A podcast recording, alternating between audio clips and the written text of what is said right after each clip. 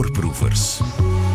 Stel je voor, iemand staat op je in te hakken met een machete. Reden genoeg voor een levenslang vijandschap, zou je zeggen. Maar dat is niet altijd het geval.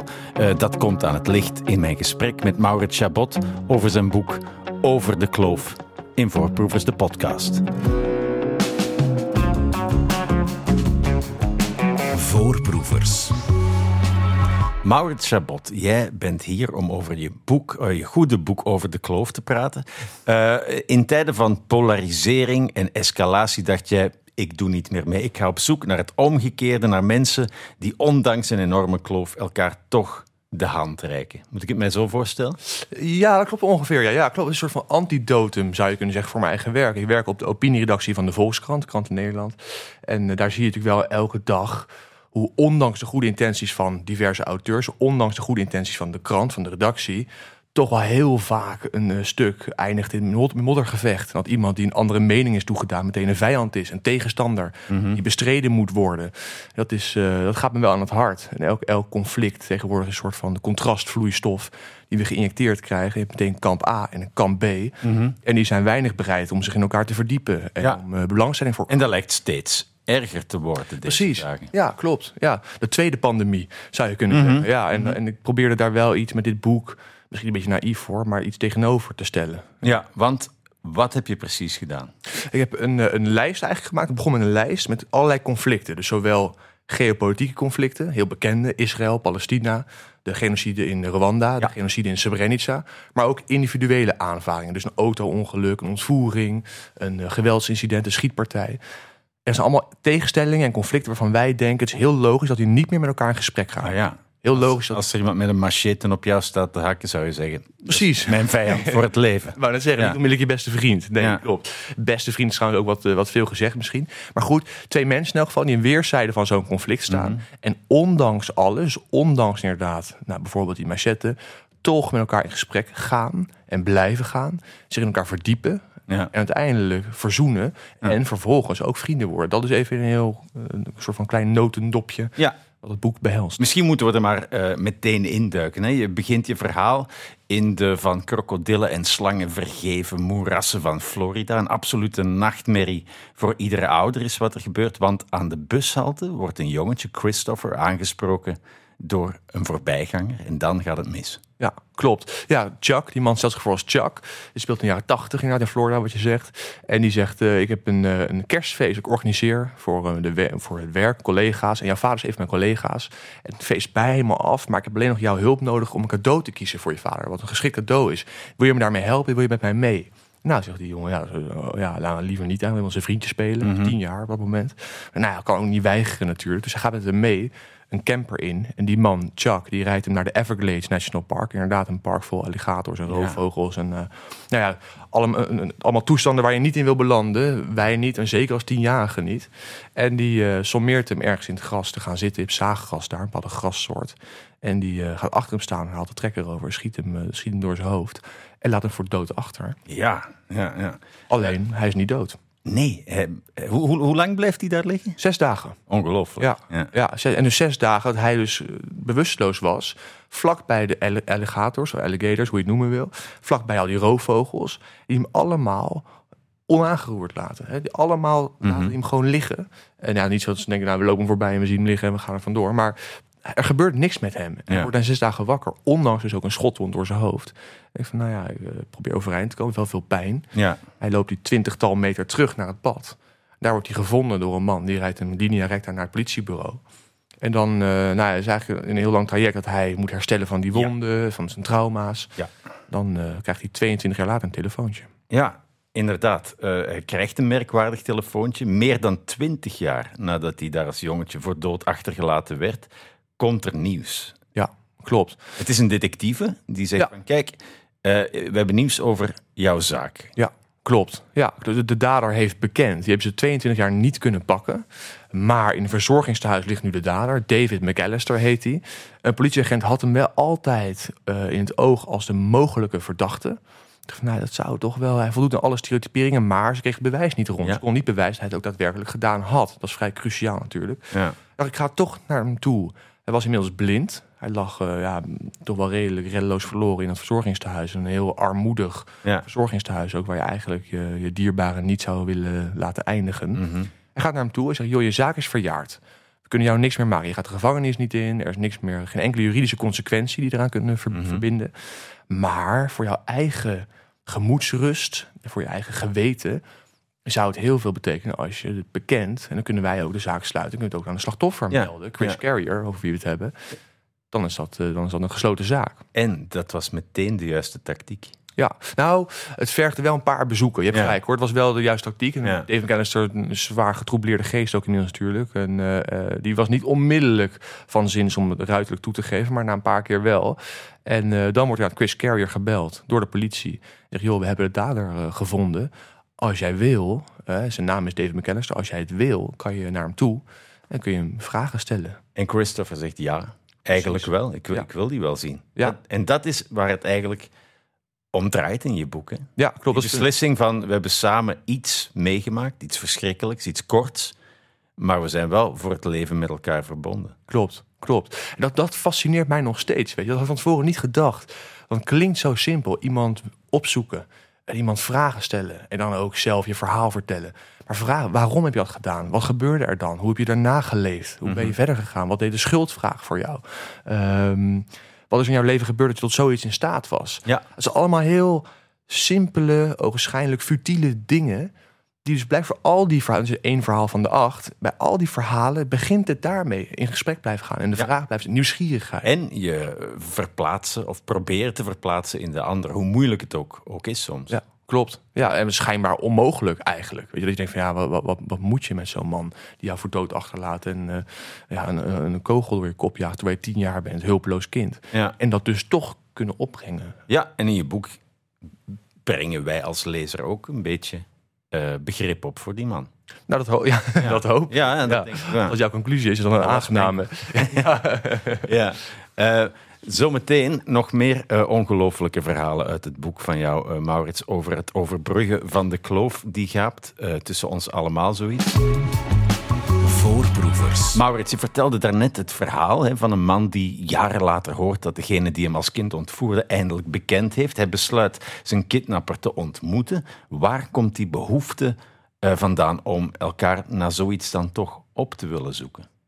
Ja, ze, ze zitten allemaal met vragen. Al die verhalen, dus Chris Carrier, maar al, al die anderen, die zeven, zitten allemaal met vragen. Die willen weten. Om te beginnen willen ze weten wie het was. Die Chris Carrier weet dat niet, maar geldt heel vaker dat ze dat een slachtoffer iets overkomt, niet weten wie het is. Dus ze willen eerst weten wie is de dader, wie heeft dit aangedaan. Vervolgens Een soort van zingeving dan?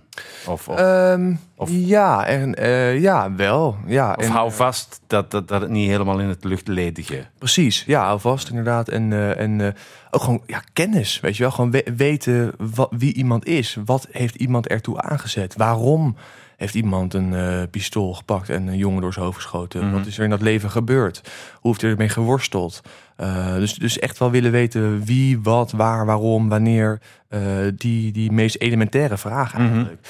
Ehm, een soort van ja, genoegdoening of een soort van rust en eigenlijk zit daarin. Ja, ja, ja. voor hen allemaal. Ja, en ook voor die, die, David McAllister, die, die ontvoerder, de dader, is eigenlijk ook een slachtoffer van zijn eigen actie. Want, want hij moest er heel zijn leven mee rondlopen. Ja, klopt. En dat geldt ook voor, trouwens ook voor alle daders. Ja, Die eigenlijk allemaal ontzettend worstelen met schuldgevoelens, met eh, zichzelf vaak een monster vinden.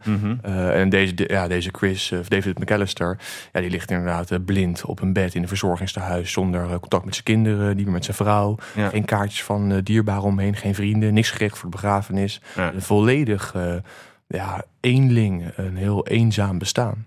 en die dan door het opbiechten en te zeggen van het spijt me zo, zo, zo erg, dan toch in alle rust kan gaan ineens. Ja. ja. Ja, klopt. Mooi. Ja. Ja. Dat betekent voor hem ook een enorme loutering. Mhm, mhm. Ja. ja. Eh, voor wie is dat het moeilijkst, denk je? Voor het slachtoffer om de woede opzij te zetten of voor de dader om die loodzware schuld mee te sleuren?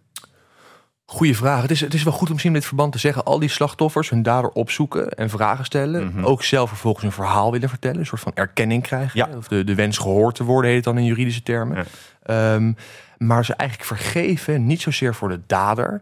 maar vooral voor zichzelf. Eh, Ze willen zelf niet meer met die, met die haat en die wrok in hun lichaam verder lopen. Een soort van gif Ja. aan hunzelf vreet. Dus ze vergeven niet zozeer voor de ander, maar vooral voor zichzelf. Dus Chris die doet niet zozeer voor David. Die zegt nou het is oké, zand erover. Ja. Nee, hij kan dan zelf verder, of op een betere manier in geval verder met zijn leven. Dus Ja. niet zozeer altruïsme, ook wel.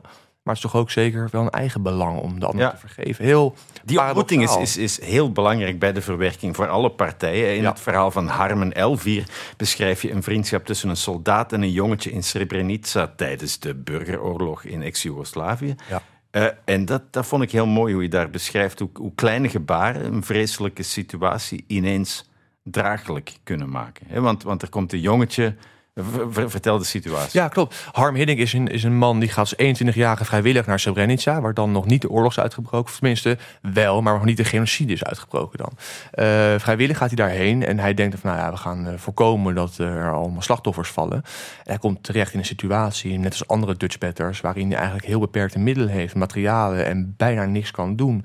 Te weinig, eh, er is überhaupt geen eh, zwaar materieel aanwezig, geen zware wapens, te weinig voedsel, geen vers voedsel, eh, geen mandaat, eh, geen luchtsteun. Dus eigenlijk alle, allerlei beperkende factoren, allerlei restricties, waardoor hij zijn werk eigenlijk niet goed kan doen. Dat waar hij voor- voor kwam, mensen beschermen, kan hij niet goed doen, constateert hij. Nou ja, dan zijn er een aantal Bosnische jongens, of jongeren, die naar het hek komen van het kamp. Ja. Dus naar het, naar het Dutchbed basiskamp. Dat zit trouwens niet in Srebrenica, maar in Potocari, waar hij dan gelegerd is. Maar dat valt dan weer binnen de enclave Srebrenica. Nou goed, Oké. wordt een heel ingewikkeld verhaal hoor. Maar goed, dus die jongetjes komen daar naartoe. Precies. Zijn onder de indruk van die grote, gespierde, blozende soldaten. Exact, ja, die Dutchbatters. En dan Harm die vraagt op een gegeven moment aan een van die gasten van... joh, hoe gaat het met je en eh, waar woon je en heb je broers en zussen? En dat is dan Elvir Ametovic. En die bouwt eigenlijk een vriendschap op. Dus die geeft af en toe een eh, tube tandpasta of een koekje... of een eh, boterham of een chocolaatje of een snoepje of toffee, whatever. Maar die stopt hem af en toe wat toe. En eh, nou ja, dat soort van eh, vriendschap ontstaat daar. Op een gegeven moment krijgt eh, Harm Hiddink, of jullie het hebben, de militair... te horen dat hij met verlof mag. Ja, maar wat ik, wat ik ook heel mooi vond is eh, hoe belangrijk dat, dat contact voor allebei is. Hè? Want Ja. het jongetje wint er natuurlijk eh, heel direct bij. Hij krijgt Ja. snoepjes en kleine cadeautjes. Ja. Maar, maar ook het leven van die grote stoere soldaat krijgt ineens betekenis door de bezoekjes aan de prikkeldraad. Ja, klopt. Ja. klopt. Het is precies wat je zegt. Hij heeft het gevoel dat hij daar nog iets kan doen in elk geval. Dat hij nog van enige betekenis is. Hij is niet de enige, zijn meer die dat doen. Maar dat je nog in elk geval iets voor de bevolking kan betekenen. Het is ook wel voor hem trouwens een soort van moreel failliet. Op een gegeven moment is een foto van hem gemaakt, staat ook in het boek. Dat hij snoepjes uitdeelt. Dan moet hij zijn handen omhoog houden in de lucht. Heft hij zijn handen. Hij heeft ook een horloge om en dan snoepjes erin. Anders gissen de kinderen dat allemaal eruit. En mogelijk verliezen ook zijn horloge. Dan denkt hij wel van ja... Dit is dus de machtige VN. Ja. Er, is, er is een dreigende oorlog en dreigen duizenden slachtoffers te vallen. En wij delen snoepjes uit en that's it. Dat is wel, hij zegt van ja, oké, ik ben heel blij dat jongens die kan toestoppen. Ja. Maar het is ook wel een Een gevoel van hulpeloosheid. totaal. Dat ja. inderdaad nog groter wordt als hij met verlof mag. hè. Hij gaat, hij gaat naar Nederland Ja. eh, en, en, en in zijn afwezigheid breekt ineens de hel los. Ja, klopt. Hij zou aanvankelijk voor tien dagen zou hij weggaan. Of Mhm. 4 april of 3 april. En eh, op 6 april ja, breekt inderdaad de, de hel los in Srebrenica. Dat ziet hij op zijn scherm, op zijn tv-scherm. En hij belt het ministerie van Defensie. Ik wil terug. Ik wil er naartoe. Ik wil, ik wil helpen. Hier ben ik voor gekomen. Hij had natuurlijk altijd al het gevoel dat hij te weinig kon doen. Dat hij eh, beperkt was. En dacht, ja, nu kan ik iets doen. Nu ben ik nodig. En dan ben ik hier niet. Ja. Dus die heeft, eh, zoals hij zelf zei, drie maanden daar in de oorlog gezeten. En 15 jaar in zijn eigen hoofd in de oorlog gezeten. Na de Srebrenica. Ja, want dat, dat is in Nederland een heel bekend verhaal. Hè? Die, Ja. die, die PTSS-syndromen van, van, van de teruggekeerde Ja. Eh, Dutch Batters. En, en daar, daar heeft Harm ook last van. Zeker. Ja. Ja, ja. En jarenlang ook niet in clubs geweest of uit geweest, of treinstations, Ja. allemaal drukke plekken. Dat hij dan eh, ja, harde muziek bijvoorbeeld ook, dus feestjes kon hij niet naartoe. Ja. Ehm, ja, en hij stond wel aan de rand van, eh, van, eh, van de afgrond en van de samenleving. Geen werk meer en kon niet meer sociaal wenselijk gedrag Mhm. vertonen. En heel mooi, eh, ehm, hij kon het pas een plaats geven nadat hij, ook hij, na een paar jaar een verlossend bericht krijgt. Elvier leeft nog, die kleine Klopt. jongen. Ja. Klopt. En sterker nog, Hij praat met een dijk van een Rotterdams accent. Ja, dat is bizar. Hij gaat inderdaad op zoek. Ongeveer, eh, denk ik, 18 jaar na de, na de, na de val van eh, Srebrenica. Gaat hij op zoek naar wat is er met Elvier gebeurd. Hij heeft een foto mee die hij gemaakt had van een jongen aan het hek. In, eh, in Bosnië dus. En dan vraagt hij aan iemand van, ken je, ken je deze jongen? Weet je waar, waar, hij is? Nou ja, zijn vader woont hier in de buurt. En die leeft nog. En volgens mij woont Elvier in het buitenland. Die leeft ook nog. Zijn broer heeft het niet overleefd trouwens, van Elvier ja. Metovic. Maar hij leeft nog wel. En ze zeggen, op een gegeven moment komt hij erachter dat uh, Elvier Metovic nu inderdaad een glazenwasser is in Rotterdam.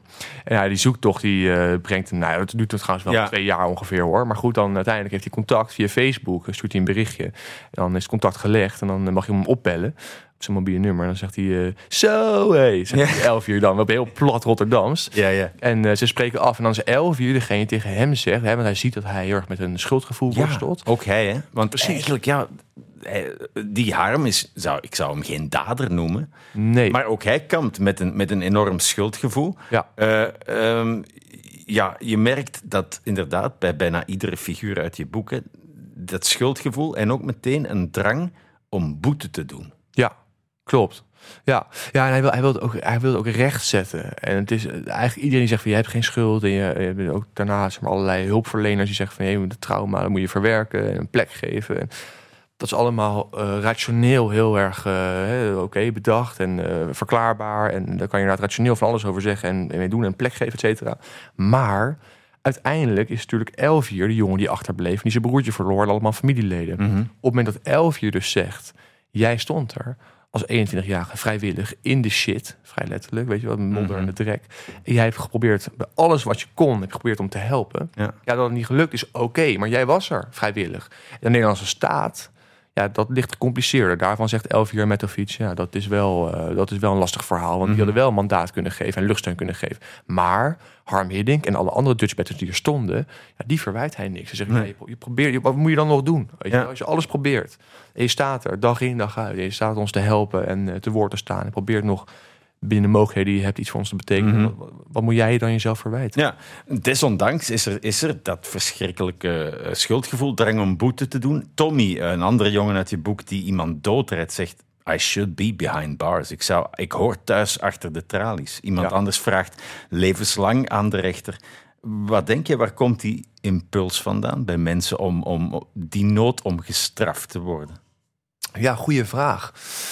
Nou, het zijn allemaal mensen die natuurlijk niet ook puur kwaad zijn. Het zijn geen psychopaten. Het zijn mensen die een, eh, om allerlei verschillende redenen een hele grote fout hebben gemaakt in hun leven. Eh, die Tommy, eh, die is dronken achter stuur gestapt, die nu, waar je nu aan refereert. Speelt in Amerika het verhaal. Die rijdt een tiener dood van zijn leven 18 jaar. Ehm, ja, dat is niet een jongen die denkt van ik ga nu mensen vermoorden of eh, eh, van leven beroven. Dat geldt voor eh, Dave McAllister eigenlijk ook. Het zijn Mhm. allemaal mensen. Dat probeerde ik ook inzichtelijk te maken. We hebben al die mensen geïnterviewd en gesproken. Niet om te laten zien er is een goede en er zijn fouten. Nee. Een goede en slechte. En de een is kwaad en de ander is goed. En schuldig of onschuldig. Nee, ik probeer die levens inzichtelijk te maken. Wat is er nodig voor vergeving? Wat eh, invoerbaar maken wat er nodig is voor verzoening. Hoe gaan die levens mis? Waarom gebeurt dat? Hoe worstelen mensen daarmee? Hoe kom je daarvan terug? Eh, wat, wat behelst die veerkracht? Dat is wat ik met het boek probeer eh, duidelijk te maken. En, en je ziet inderdaad al die mensen, die zijn niet het kwaad. Ze maken hele grote fouten. Ja. Eén iemand heeft eh, liefst twintig mensen vermoord. Dat speelt dan in Rwanda. En, eh, in, eh, Ja, daar gaan we het zo meteen over hebben. Ja. Oh, Oké, ja. Dat is die Emmanuel. Klopt, Inderdaad, Emmanuel ja. en Dayisaba, ja. Ja, ja, ja. Maar al die mensen, dat klinkt heel rabiaat, maar die, die zijn niet het kwaad. Nee. Alleen, die maken om allerlei hele verschillende redenen. De ene een cocaïneschuld, die moet hij afbetalen. Een andere die in het nauw zit, die niet meer weet welke kant hij op Eigenlijk, een beetje onhandig vaak ook. Ja, zeker. Ja, en heel, en heel tragische verhalen zijn Mhm. die, althans, tot op dat moment van de daders, eigenlijk heel tragische verhalen. Ja. Ehm, heb je het gevoel dat dat een fundamenteel menselijke reflex is? Die, die, die drang om die schuldbekentenis te doen en boete te doen, ongeacht waar je bent. Want hè, eh, Harm is, een- is een Nederlander. Ja. Eh, eh, Emmanuel zit in, in Rwanda in Afrika. Ja. Weer iemand anders in Amerika. En, en je ziet dat overal toch een soort universele manier om om te gaan met, met die gevoelens, met die schuldvraag, met die waarden en normen. Ja, klopt. Ik weet niet het universeel is. Je hebt ook een voorbeeld in Rwanda een heleboel die zeggen die ontkennen en zeggen ze er geen enkele eh, aandeel in hadden. Ehm, wat ik vooral interessant vond was om de mogelijkheid te laten zien. Je hebt heel erg vaak mensen waar we begonnen die zich van elkaar afkeren om veel minder fundamentele problemen. Of je nou, uh, stel je zegt, uh, ik ben voor de stikstof of tegen, om maar iets geks te noemen. Um, en dan al weet je wel, zich van elkaar afkeren en dan niet meer elkaar geïnteresseerd zijn in eigen gelijk volharden en, en de ander verketteren. Mm Het punt is, dat kan, dat kan allemaal, dat iedereen mag doen wat hij of zij zelf wil. Maar deze mensen laten zien, ook als er fundamentele tegenstellingen zijn, dat je dus heel veel kan bereiken, dat er heel veel kan ontstaan als je wel met elkaar in gesprek gaat. Dus die mogelijkheid, het hoeft niet altijd zo te gaan, het gaat ook niet altijd zo, maar de mogelijkheid is er. En dat vind ik zo'n hoopvol gegeven. Mhm. Hoe zocht jij je verhalen eigenlijk op? Nou, dat was een lang, lang ja. karwei. Ehm, ja, heel goed zoeken. Heel goed. Ik ben begonnen met dus die tegenstellingen. Dus inderdaad, Israël, Palestina. Kijk, als je een boek nu zou maken, ligt Oekraïne, Rusland voor de hand. Ja. Dat, maar goed, ik begon 2,5 jaar geleden aan het boek en het is inmiddels uit, dus dat, dat kon niet meer. Maar je kan met heel bekende conflicten werken. Mhm. En uh, je kan ook allerlei individuele tegenstellingen hebben. Dus een auto-ongeluk, ontvoering, een geweldsincident ja. of een, een, een, een, verkrachting. Nou, en dan ging je echt als een onderzoeksjournalist mensen contacteren. Mensen die die mensen kenden. Ja, nou ja, heel erg research doen ook vooral. Dus, dus ik kwam bij de Kentucky Star Tribune uit. Of een katholiek platform in de savanne, weet je. Dan stond er heel sumier een verhaal van, nou ja, Pietje Puk deed zus. En, uh, en, en Klaasje die had zo. En toen dacht Klaasje, ga naar Pietje Puk, ik vergeven. Maar toen waren ze vrienden, punt. Mm -hmm. Ja, dan geef je heel sec de feiten weer. Ja. Maar dan, dan laat je niet die levens zien. En dan probeer je niet mensen mee te nemen in dit tocht die ze hebben afgelegd. En het rouwproces dat ook het deel is van de vergeving. En dat vond ik interessant. En daarvoor moet je die mensen natuurlijk spreken. En daar is het meeste werk in. Als je die naam eenmaal hebt en de mensen die aan een conflict stonden, weerszijden van een conflict, dan begint eigenlijk de zoektocht om hun te benaderen. Ja. Dus uh, gemeentehuizen, politiekantoren, toeristeninformatiepunten, hotels. Maar uiteindelijk ook gewoon direct de mensen die erbij waren. Was het moeilijk om, om, om mensen aan de praat te krijgen? Nee, dat niet. Het was wel moeilijk om ze te bereiken. Uh, het was moeilijk om ze te vinden. Je hebt Oh, ja. natuurlijk ook via Facebook en uh, Twitter en zo heb je wel heel veel uh, moderne mogelijkheden. Maar goed, dat is toch niet overal zo. En ook bijvoorbeeld een heel veel voorkomende naam als een Mark Farnham of een Stephen Watt of zo. Weet je wel, ja, daar heb je daar zoveel van. Zit in Amerika. Dus daar ben je niet onmiddellijk, je bent niet onmiddellijk bij ze. Hmm. Een verhaal gespeeld over een, een gevangene in Amerika, tot levenslang veroordeeld, Mark Farnham. Ja, die heb je niet zomaar geïnterviewd. Dus die interviews vonden plaats per brief, correspondentie, hele grote oranje enveloppen. Die uh, naar mijn uh, brievenbusje in Den Haag werden gestuurd. Um, dus het was niet zozeer moeilijk uh, om, om ze te spreken te krijgen, of wel om te spreken te krijgen. Maar als je eenmaal in gesprek had, was of had, dan, ja, nee, dat, ja, ik was ook gewoon oprecht heel erg benieuwd naar die verhalen. Wat, wat is er gebeurd en hoe is het nu met je? En dat, dat voelt iemand ook, denk ik. Weet je wel? Dus het is. Uh, ben je, ben je iemand die van, van mensen houdt? Ja, wel. Ja, ja absoluut. Ja. En, en het rare is zelfs, bent ook wel van die daters op een bepaalde manier. Omdat je dus ziet dat dat mensen zijn die een hele grote fout hebben gemaakt. Mm -hmm. En niets liever willen dan dat rechtzetten. En uitleggen hoe ze dat hebben gedaan. En Mhm. mm -hmm. wat wij, de maatschappij in zijn, algemeenheid, daarvan kunnen leren of kunnen opsteken. Dat niet wat ik dat vind, hè, maar wat zij dus zeggen en vinden. En dat vind ik. Uh, ja, dat inspireert en stimuleert mij enorm, moet ik zeggen. Mm -hmm. ja. je schrijft dat je uh, aan het skypen bent met inderdaad iemand die twintig mensen vermoord heeft. Ja. En, en dat dat een ja, bijzonder vreemde situatie is. Want als, je bent gewoon aan het praten zoals wij twee nu. Wetende van ja. Misschien iets minder amicaal, maar. Ja, ja, ja. ja. je hebt gelijk. Ja, cool. Nou ja, het is ook nog eens een keer zo. Kijk, die mensen A vergeven. Dus die zijn dat kwaad niet meer. Hè. Ze hebben ook hun vijandbeeld afgelegd. Dus Emmanuel en Dayasaba, die geloven niet meer dat Tutsis het kwaad zijn. De neonazi die ik interview, die geloven niet meer dat Joodse mensen, mensen van kleur, Ja. mannen die op mannen vallen, eh, zijn, eh, zijn te bestrijden vijand zijn. Ja, dat is wel vrij fundamenteel. Het zijn allemaal daders die terugkomen. ja, tot één keer zijn gekomen. Exact. Ja, als dat niet zo is, dan wordt het natuurlijk een wat complexer verhaal. Juist, juist. Uh, ja, je, we hadden het al even over Rwanda. Hè. Daar is ook een documentaire van te zien. Gewoon op YouTube, geloof ik zelfs. Waar jij die twee figuren, Alice en Emmanuel, uh, gaat opzoeken in, in Rwanda. Enorm aangrijpend, kan ik uh, aanbevelen. Uh, en en ja, dan, dan vertel, wordt dat verhaal inderdaad verteld van de genocide op de Tutsi-bevolking door de Hutus. En daar, in dat verhaal, zie je eigenlijk wat de bron van veel van die ellende is. En, en het gaat over het othering heet dat in het Engels. Hè? Het andere, iemand tot de ander maken. En er is bijna geen beter voorbeeld dan uh, die genocide daar. Ja, klopt. Ik denk, je refereert aan de openingsscène van het hoofdstuk... dat Emmanuel en Daisaba, dus een Hutu, zit in de klas op de basisschool... En zijn leraar vraagt op een ochtend uh, wie van deze klas hier is een Hutu. En die mogen hun hand opsteken. Nou, de meeste handen gaan dan de lucht in, dat is de meerderheid. En dan mogen de hand weer omlaag doen. Dan kijkt die leraar de klas rond en zegt wie is hier Tutsi. Die mogen ook even hun hand opsteken. En die mogen nu even gaan staan. En dan zegt hij van kijk, de Tutsis zijn in de zware minderheid. Mhm. Maar het zijn de Tutsis die besturen. De Tutsis die het land uh, bezitten. En de Tutsis die het geld hebben. Die hebben het hiervoor te zeggen. En dan ineens is er in die klas, in het hoofd van Emmanuel, een verschil. Zij zijn niet langer jongens en meisjes in de klas. De een is goed in voetbal, de ander in Mhm. tennis. Of de een woont dichtbij of ver weg. Of uh, wil wel graag voetballen op, op, op middaguur. Of de ander wil een boek lezen. Nee, dan, is hij, dan zijn zij ineens Hutus en Tutsis. Dus dan is er verschil gemaakt. Mhm. En dat is eigenlijk het eerste, nog vrij onschuldige begin. Maar wel het eerste begin dat hij bewust wordt van het verschil tussen Hutus en Tutsis. Dat Ja. dus een ander, in dat othering wat jij zegt, een ander is. En het is echt een soort sluipgif, hè, dat andere. Want, want, want je, hebt, je hebt dan eh, inderdaad de radio die, die allerlei dingen verspreidt. En, en hoe langer, hoe meer geraken de mensen ervan overtuigd dat het gewoon zo is. Dat dat, dat, dat het de orde van de dingen is. De Ja. Tutsis zijn slecht en moeten weg.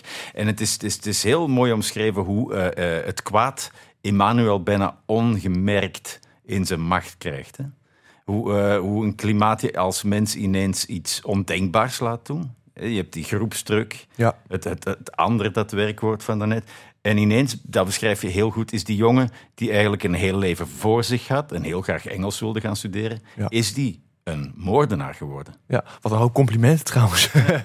Dankjewel. Nee, maar ik wil dat ook, dat zijn al die hoofdstukken trouwens, wil inzichtelijk maken waarom zo iemand in die haat gaat geloven. Mm. Kijk, en hij was een jongen die, eh, eh, ja, bedoel, hij zong voor een kerkkoor, weet je wel, voor Hutus en voor Tutsis. Hij was helemaal niet bezig met verschil. En hij eh, had een vriendje op school die melk aan hem gaf, weet je wel, en af en toe een soort van cracker met hem deelde. Mhm. Dus de Tutsis waren helemaal niet zijn vijand.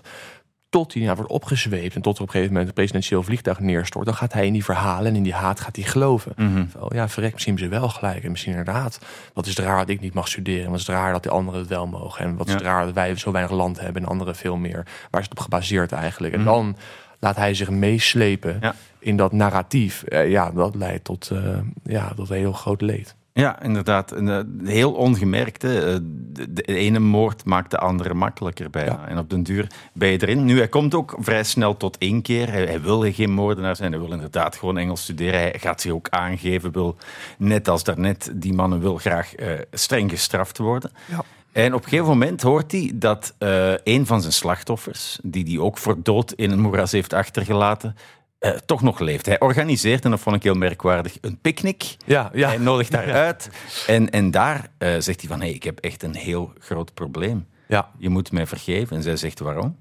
Ja, klopt. Zij werken inderdaad een paar maanden dan samen aan herstelwerkzaamheden. Ze bouwen huizen voor overlevers van de genocide. En hij organiseert volgens mij de Ubu Sabande, heet het, geloof ik. Een soort van eh, een picknick is wel een leuke vertaling inderdaad. Eh, een soort van aardappels die je dan voor elkaar kookt en Ja. elkaar deelt. En dat is een soort van ritueel dat, je dan, eh, dat er dan meer ruimte ontstaat voor een goed gesprek. Dat is een beetje de, de, de, de achterliggende idee. En hij gaat op dat moment gaat hij naar Alice Mukarurinda toe, Ja. zijn slachtoffer. Hij heeft haar dochter, of de militie waar hij deel van was, heeft haar dochter vermoord. Ja. En hij heeft haar hand afgehakt en in op haar gezicht ingehakt. Dus hij dacht inderdaad dat zij dood was.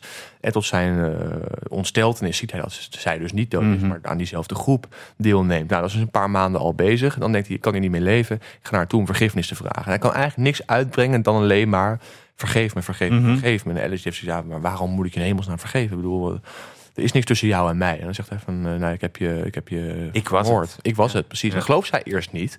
Nou ja, dat kan helemaal niet. Zij denkt dat iemand die ver weg is en niet een man die ze al maanden ziet. En dan vraagt ze wanneer is het dan gebeurd. En dan noemt hij eind april. Dan vraagt ze waar, waar dan? In het moeras. En dan, geloof, dan weet ze dat het waar is. En dan, eh, dan valt ze flauw. Ja. En ligt tien dagen in het ziekenhuis wel om, eh, om daarvan bij te En moet er heel lang over nadenken. Ja. Maanden later komt ze dan onder zijn raam roepen van... Ik heb je vergeven. Ja. Ongelooflijk. Dat, Ja. dat, kan, hè? Op twee voorwaarden. Hè? Dat, dat hij Ja. dus ook zijn familie, eh, haar familie, Ja. om vergiffenis vraagt. Dat hij Mhm. uitleg komt geven. Dat hij echt naar het ouderlijk huis toe of naar haar huis toe gaat. En haar kinderen uitleg geeft. En dat, zij, dat hij al haar vragen beantwoordt. En helpt om eh, te reconstrueren waar de aanvallen zijn gebeurd. En wie er omgekomen zijn en wie erbij betrokken Ja. waren. ja maar uiteindelijk worden ze vrienden, of toch een soort vrienden. Ja, nee, klopt. Ja. Ja. Zij hebben elkaar een, eh, een, een, een fruitboom geplant in de tuin. Een citrus en een eh, sinaasappelboom. En eh, ja, het maffe was ook... Ik heb ze dus opgezocht voor je documentaire. Ja. Weet je wel. Ik was erbij en het trok een week met ze op. En die, die vriendschap denk je ook van... Ik zij kiezen er natuurlijk voor om in gesprek te gaan. Ze Ja. kiezen ervoor om vragen te stellen. Ze kiezen ervoor om een verhaal te doen. Ze kiezen ook voor die vergeving. Maar die vriendschap, daar kiezen ze natuurlijk niet voor. Dat ontstaat. Weet je wel, dat overkomt je. En er is eigenlijk één voorbeeld dat voor mij alles zegt over die vriendschap. Ik trok eens een week met ze op. We gingen naar een ouderlijk huis allebei. En naar, naar de school waar ze allebei zaten. En naar het kerkkoor. En de plek waar de aanval was. En ehm nou, je een grote bus. En de crew zat eh, achterin, dus geluidsman en de technicus, et cetera. Ik zat dan eh, voorin en eh, mocht bij de gratie gods van de, van de jongens. Maar eh, en het middelste bankje was het grootste bankje, meeste Mhm. Daar zaten Alice en Emmanuel. Het was een driezitsbankje. Ja. Dus je kan links zitten en je kan rechts zitten. Dan heb je in het midden nog een tussenstukje, zeg maar. Weet je om elkaar Mhm. veilig de ruimte te geven. En dan denk je dus logisch voor dan liggen dat dus Alice links gaat zitten of rechts al naar gelang. En Emmanuel aan de andere kant. Maar Emmanuel ging rechts zitten. En wat Alice vervolgens doet, is die gaat niet links zitten, maar die gaat pal in het midden zitten. Ja. Echt pal naast Emmanuel. Ja. Op, op, op zijn schoot zo ongeveer. En die hebben de hele week echt aan één stuk door eh, ge- ge- gepraat en eh, gelachen en getierd. En, eh, Ja. on- ongelooflijk. Dat vond ik zoveel zeggen. Dat zij dus niet links gaat zitten, maar naast hem, weet je wel. En Ja. Grappig dat je het over dat middenstoeltje hebt. Hè? Want, die, want Ja. die, die twee, Alice en Emmanuel, ontmoeten elkaar in wat Hannah Arendt, eh, filosoof en, en, en slachtoffer van het naziregime, zij noemt die zone de tussenzone. Ja. Dus dat is bijna letterlijk die tussenzone Ja. op, op, die, op die autobank. ja, Maar zij, bedoelt daar iets anders mee. Ja, precies. En zij bedoelt dat je niet per se tot een soort van consensus hoeft te komen, maar dat je met elkaar in gesprek blijft gaan. Zoals wij nu zitten aan een ruime tafel, waar genoeg ruimte is voor verschillende meningen, maar dat je wel het gesprek blijft voeren, dialoog aangaat. En je hoeft niet per se eens te worden. En zij gaan natuurlijk juist allemaal een stap verder. Was niet alleen dat ze met elkaar in gesprek blijven, vragen stellen, antwoorden geven, maar dat ze ook inderdaad wel samen eh, besluiten om verder te gaan. Vrij letterlijk zij aan zij. En eh, dat is natuurlijk anders dan wat zij bedoelt. Maar zij bedoelt dat meer een soort van maatschappelijk notitie. Dus eh, hoe je met elkaar nou, letterlijk kunt samenleven, zolang je met elkaar in gesprek blijft. Als je dat niet doet, als het gesprek stokt, ja, dan eindigt of dan, dan dreigt het einde in zicht te komen van een samenleven. Want dan besta je Ja. dus los van elkaar. Weet je. Dat, Mhm. dat is ook wat mij wel motiveert om het boek te maken, om te schrijven. Het is misschien een beetje idealistisch of naïef. Ja.